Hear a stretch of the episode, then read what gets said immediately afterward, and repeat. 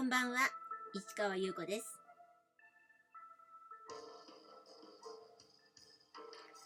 1月24日月曜日。詩人はささやく377回目をお送りいたします。さらに引っ越しの作業が進むという感じですね。昨日もそうだったんですけど今日もあのいろいろね、あのガスとか電気とかの、あの切り替えですよね。やめて始めるっていうのをあの昨日もやって今日もやったんですけどネット回線の方がかなり手強くて何がどうなってるのかさっぱりわからなくてお客様番号とかわからなくてものすごいなんかネットで調べるわ。電話もかけたらこっちじゃないあっちじゃないとかたらい回しにされるわ。ものすごいことになっちゃったんですけど結局まだ終わってないんですがまあとりあえず明日また連絡するという感じ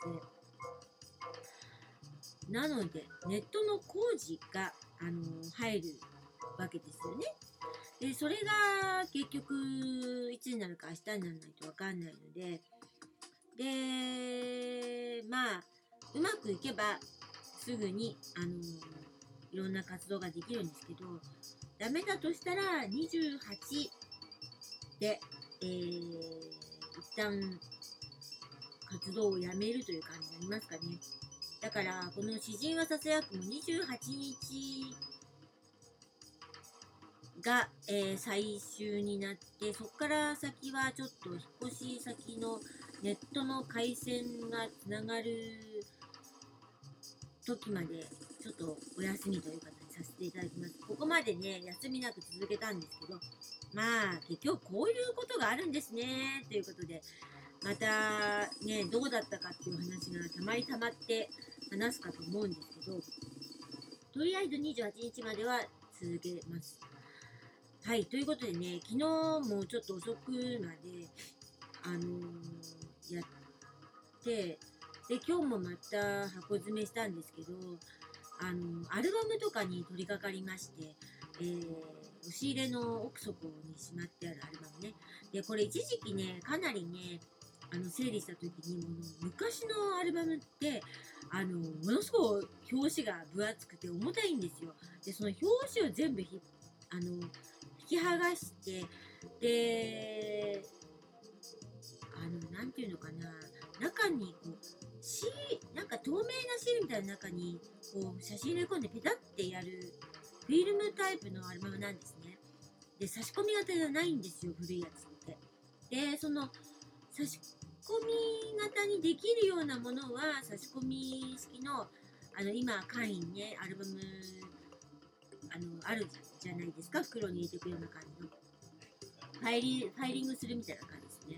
そういうのに入れ替えてたんですけどどうしてもその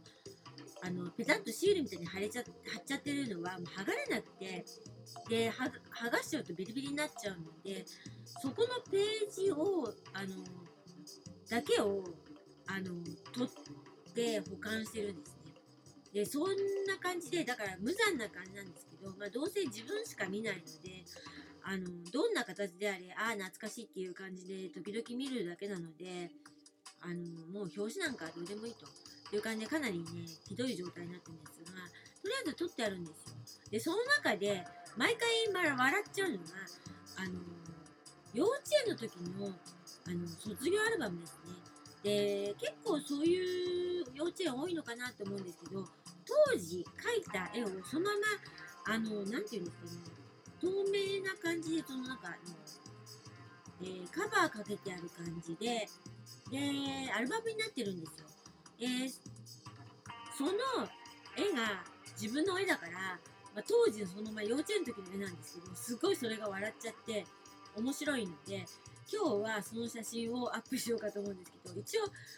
表紙と裏表紙ですねであのー、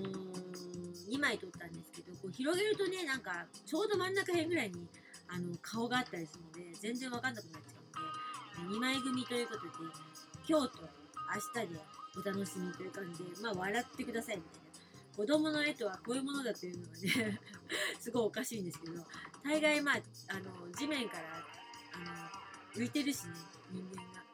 でなんかもう 本当になんか何でもこの絵を描いた時の感じっていうのかな。なんか何を描こうとしたのかは分かるんですよ。あそうだな多分そういう風に思ったんだなとか分かるんですかなり面白いですで